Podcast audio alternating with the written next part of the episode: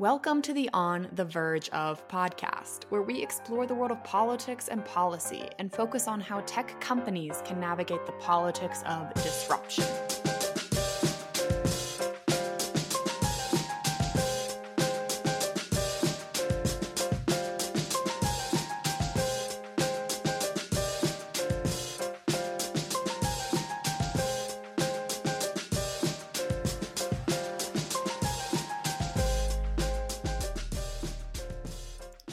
Hello, and welcome back to the On the Verge of podcast. I'm Kate Fogarty, and I'm joined by Scott Gerber, who is a partner and founder of Verge Strategies.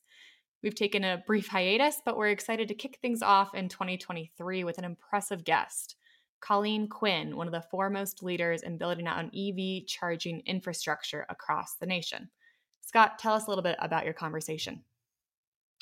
Well, I've known Colleen for nearly a decade. We worked together when she was at ChargePoint, which is the leader in EV charging in the US and around the world. She's really a visionary when it comes to shaping the policy and funding uh, environment for, for EV charging and infrastructure. She's a lot of fun, um, and underneath it, she's one tough cookie. Um, uh, I love Colleen. It's a really fascinating conversation, and I hope that people enjoy it. So, uh, take a listen. Yeah, let's get to it. Here's our conversation with Scott Gerber and Colleen Quinn. We hope you enjoy it. And if you do, please smash that subscribe button.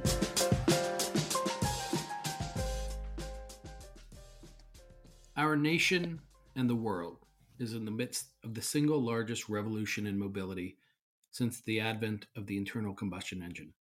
And this is being driven by the adoption of electric vehicles. But this revolution wouldn't be possible without a robust EV charging infrastructure to power vehicles and give drivers confidence. I'm so pleased to have here with us today Colleen Quinn, who I say with only a tiny bit of exaggeration is the godmother of EV charging in the United States. Colleen leads the National EV Charging Initiative. She's the founder and president of e Mobility Advisors, we met when she managed policy at the nation's leading EV charging company, ChargePoint. And through it all, Colleen has been instrumental in shaping the public policy and funding environment in support of a robust national EV charging infrastructure. And I'm proud to call her a friend. So, Colleen, welcome to the pod. Thank you, Scott. And it is great to be with you today. Hey, I'm not sure I'd put myself in religious terms as a godmother, but you know, I do consider myself a pioneer in the EV charging industry. Well, that's certainly true. Um, so today we just want to take a moment uh, to run through where we are when it comes to EVs and EV charging. Um, so why don't we start here? Um, I think today we take it for granted that EVs are going to be the dominant mode of personal transportation in the world. Uh, maybe not today, maybe not tomorrow, but certainly in less than a generation. But when we started working together on this back in uh, 2014 and 2015, it wasn't so clear and it wasn't so um, demonstrated that this was meant to be. So take us back to that time and give people a sense of what the e- environment for EVs and EV charging was like back then. Well, thanks, Scott. This is something I love to think about. Um, it's it's important to have, and I'm lucky to have the ability to share this looking back perspective. So I'm really um, thrilled with this question. And so I'm going to address it uh, looking back to 2015, and I am going to share a couple of lessons that are that I've learned, and I think, frankly, the industry has learned. First off, by starting to say that in 2015 there was a level of uncertainty about mobility, not seen since the widespread adoption of the automobile.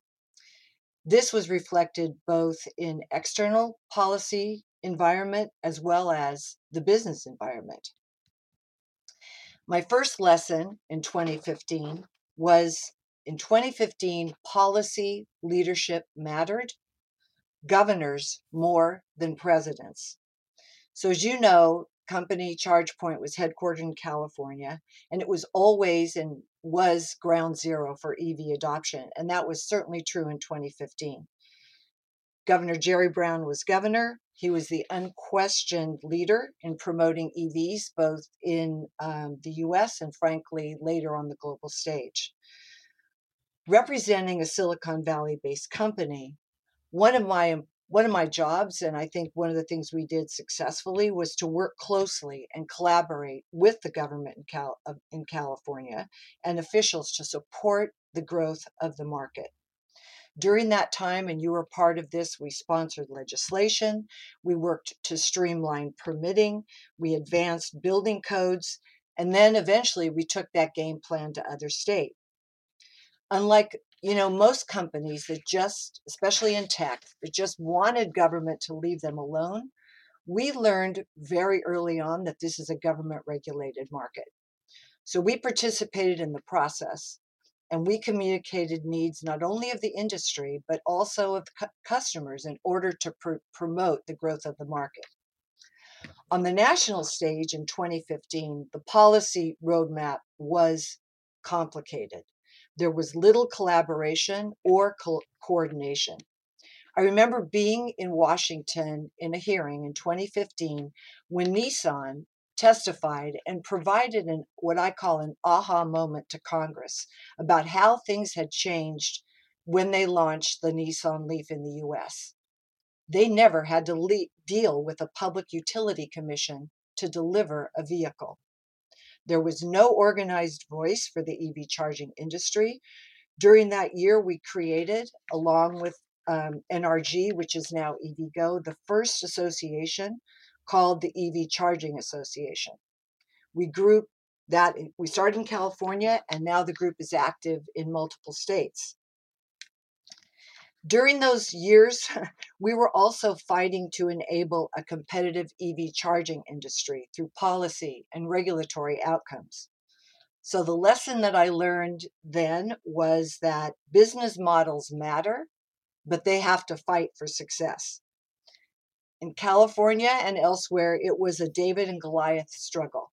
You were part of that campaign, Scott, and it provided some key lessons. One, Vested industries will not lay out a welcome mat for new entrants. Two, regulators really are looking for sustainable business models, and the role of private investment is critical to long term viability. So 2015 was a very uncertain time. We were not coordinated. Uh, there was very little collaboration. And frankly, we were fighting to really create a competitive market.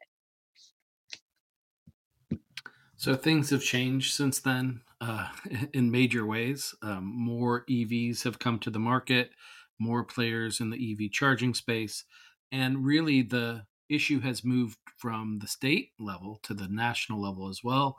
President Biden, in the campaign, set a goal of having 500,000 EV chargers along the nation's roads and highways. Uh, he put $7.5 billion towards this goal in the bipartisan infrastructure law.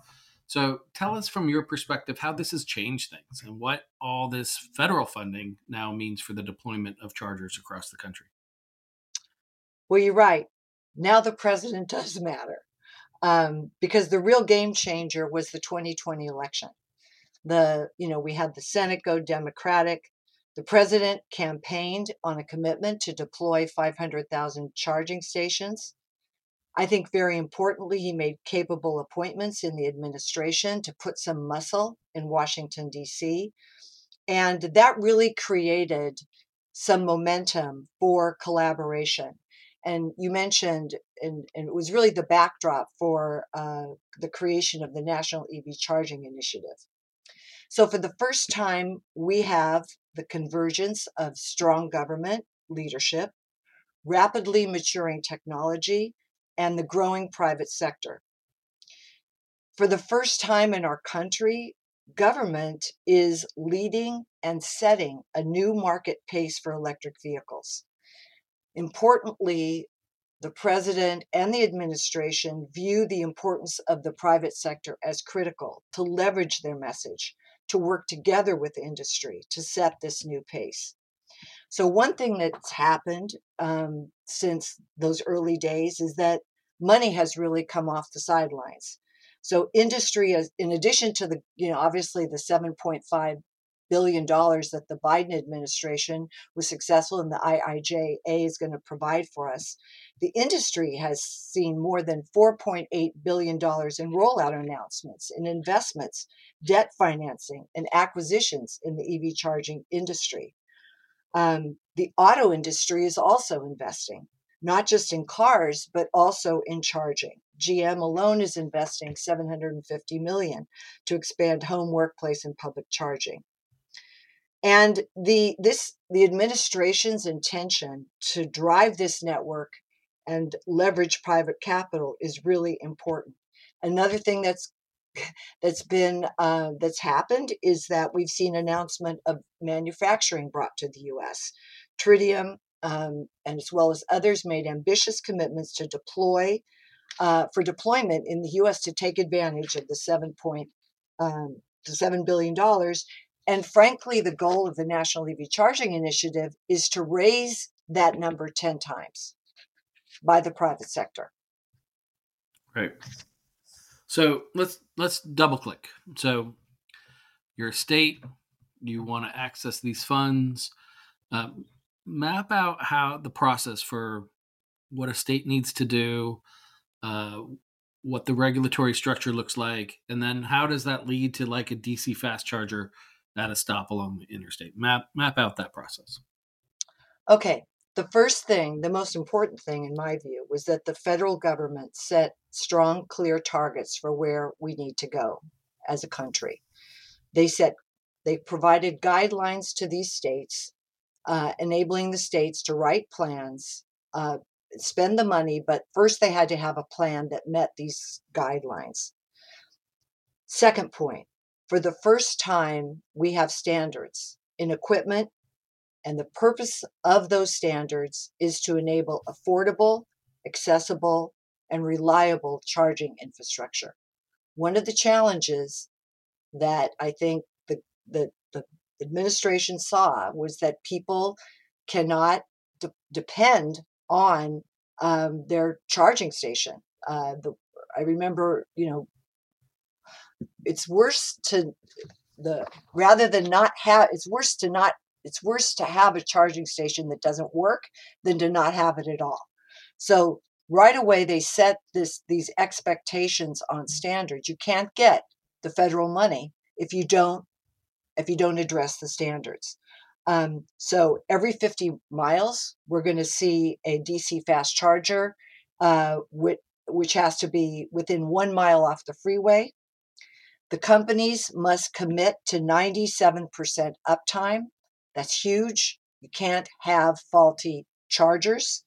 And they must have high capacity fast charging uh, available at these stops. And for the first time, Scott, I think this is important. We have two agencies that are collaborating to support this deployment. The creation of this joint energy uh, the Office of Joint Energy and Transportation is really historic in itself because they finally recognize that there are two diverse industries that have to come together the utility or en- energy industry and the transportation industry. So, this joint office is supporting the state plans, they're providing expertise and advice. So, going back a little bit, you know, back in the day, we fought some major battles. Who would own the infrastructure? What was the relationship between utilities and the and the EVSEs? And then um, mixed into that was the Volkswagen Dieselgate settlement. So that's where we were. Where what are the big policy issues out there today? So overall, I would say that we have broad alignment on policy. So 90% of the utility programs provide for a win-win solution for the, on the role of the utility. The big issue that needs to be addressed, frankly, is how to achieve scale.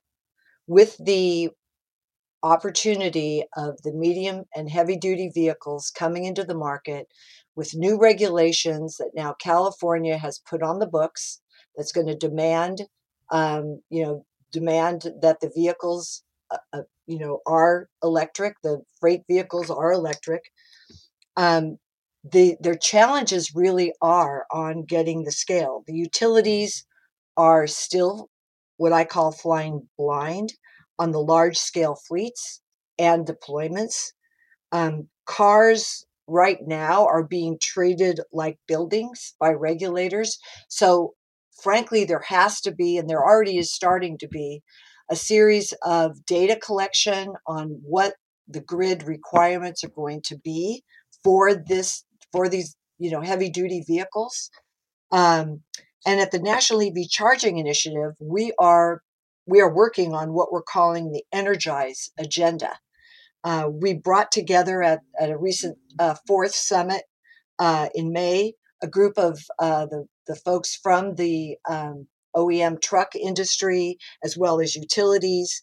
Um, and so we're going to expand our coalition around the solutions and model legislation that's going to be needed to actually address this scale problem. We need to address getting deployment faster, and we need to we need as i said we need to address these grid challenges. We need to go beyond just where the load is and understand what the nature of the goods the timelines needed. You know in utility speak it's the feeders um, and it's a lot of very heavy duty equipment that has to be put in place so that these vehicles can effectively and efficiently travel the roads in this country. So we are looking at you know the new the new need it's going to be a new paradigm for regulatory oversight what it looks like today and we need to design and redesign these processes to achieve scale. All right let's talk about um, one of the other challenges which is uh, making sure that ev charging is accessible and equitable in underserved communities especially for those who may live in apartment buildings as opposed to single family homes how do we address this challenge, uh, which is critically important? You know, um, part of our mission at the National EV Charging Initiative was to uh, is to talk about this challenge. First of all, business as usual is insufficient to get us where we need to go, and it is time and for these new voices to be a part of this debate and, frankly, part of the solution. And we have to think about more inclusive solutions, more pragmatic approaches that will address the needs of these communities. Um, and we have to we have to remediate these historic inequities and I think, you know, one of the things that's happening, if you look at the funding that the Biden administration has put on the street, especially for the something called the commu- uh, uh, charging and fueling infrastructure, which is coming out of FHWA, which is $2.5 billion. This money is directed to uh, fill the gaps for these communities. And the priority is really in in really creating the, that outreach and community engagement process to bring these communities together to help understand what it is um, that they, uh, you know, what their needs are, and how this new system needs to essentially provide them the accessible, reliable, affordable charging infrastructure so that they can adopt electric vehicles. So, step back for just a second. Um, as we look to the future, what else can uh, U.S., whether at the federal level or the state level, uh, be doing to accelerate the deployment of EV chargers today and then into the future tomorrow? So, as I mentioned, you know, there's there's significant challenges. Um, the I mentioned that this infrastructure, you know, well, first of all, my my first advice is we can't screw this up. this money has got to be uh, effectively deployed.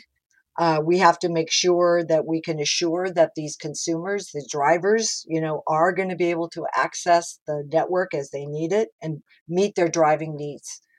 Um, and frankly, I think there's it's time to come together with more investments. Um, we need to bring more financing into the market. We need to leverage what we've done already, but we still have to unlock the private, uh, public and private capital. And I think you know, we have to get to the how. In other words, we I think we know the what and the why. And so I think part of the challenge in front of us is the how. Um, so I think the we, you know, look, we know for a fact that way back, you know, everybody was pointing the finger at the auto industry, saying they were the ones that were, you know, they were stalling on putting in the infrastructure. Um, and now that's changed. Um, mass electrification needs, we need new distributed fueling models. We need to rethink the way we fuel the transport transportation sector.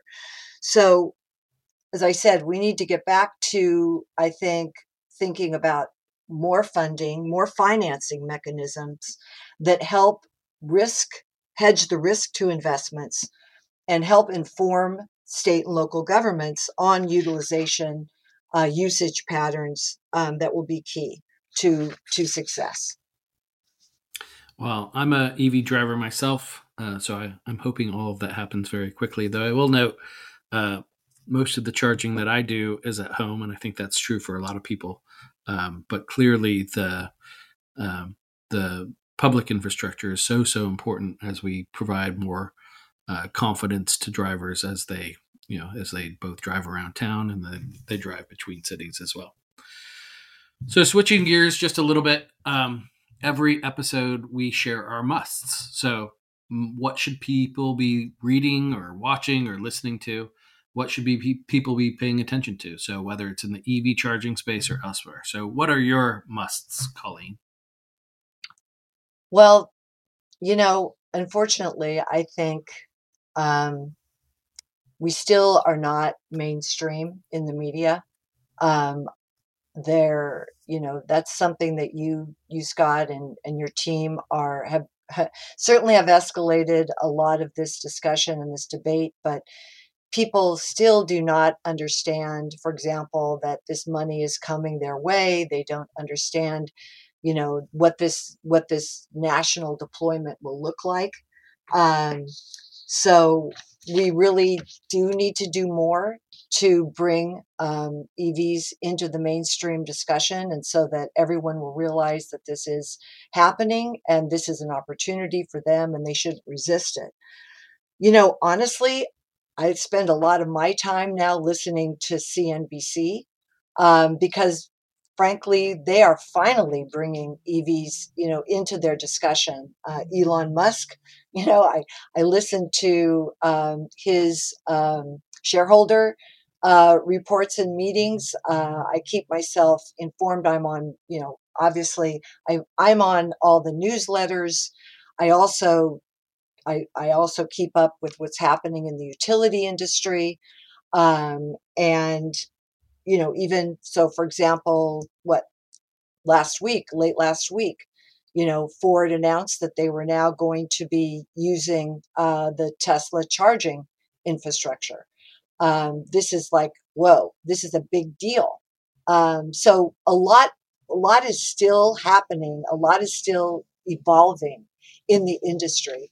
And um, the way I keep up with it is I put my hands on a lot of I you know Axios. I mean I I read everything that comes out, but it's but it's hard to really put your finger on any mainstream outlet that is just dedicated, you know, to promoting um, you know this future as we you know as we hope it's going to be. Wow, that's that's a, an important niche to fill. And um, uh, sadly, that's all the time we have for you today. Colleen, we're so glad you were able to come on the On the Verge of podcast. Uh, we appreciate uh, your friendship. We appreciate your perspective, and we appreciate the fact that you were able to make time today. So, thank you so much. Thank you, and I appreciate everything you've done too, Scott. Thank you so much.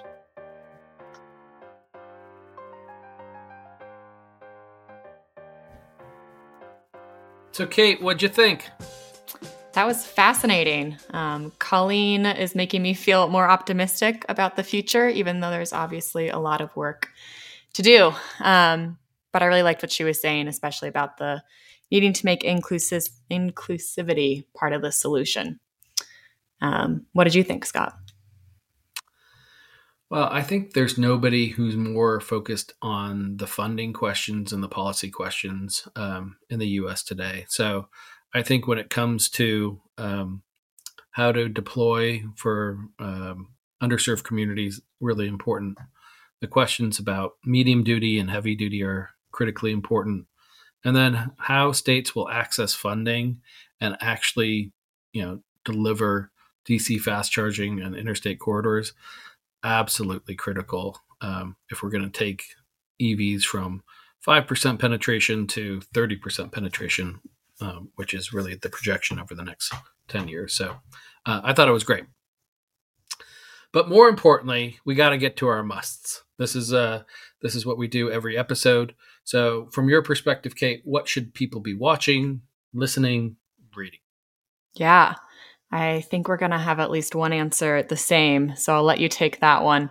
Uh, but two of my must watches are um, sad series finales for both Ted Lasso um, and Barry. I don't know if anybody's been watching Barry, but Barry's been one of my favorite shows um, that's been wildly unpredictable, uh, but amazing. So I think Ted Lasso still has one more episode, um, or maybe it's over and maybe I'm behind.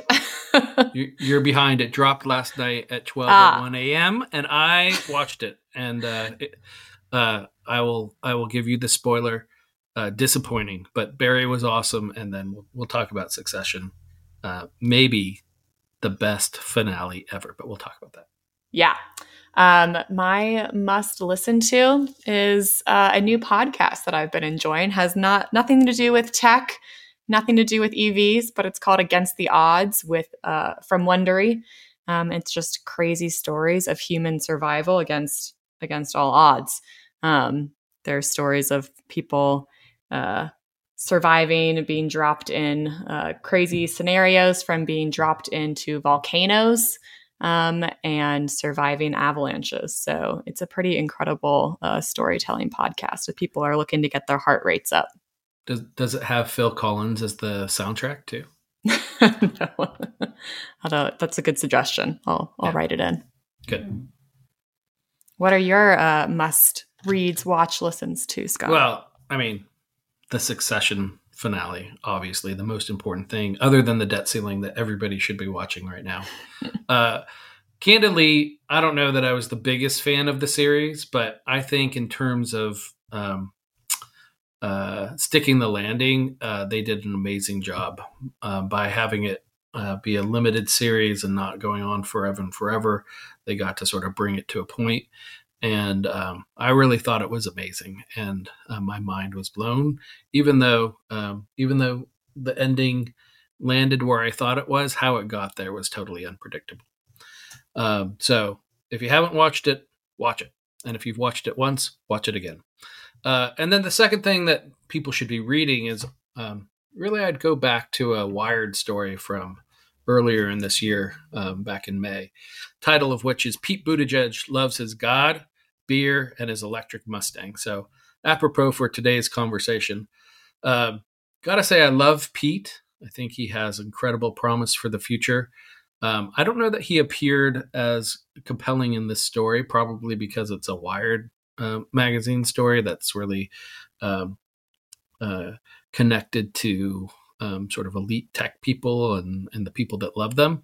Um, I'd rather see him in People magazine and and uh, more consumer places because I think this may have you know brought out um, a little of the um, technocrat in him, and I want to see you know the real person in him. So we'll see. I'm sure we'll hear more from him uh, in the yes. coming months and, and years. So, yes, we will. All right. I think that's all we got for this week's episode. Everybody stay tuned for um, our next our next on the verge of podcast with an exciting guest TBD. Yep, and as Kate says, smash that subscribe button. Thanks all.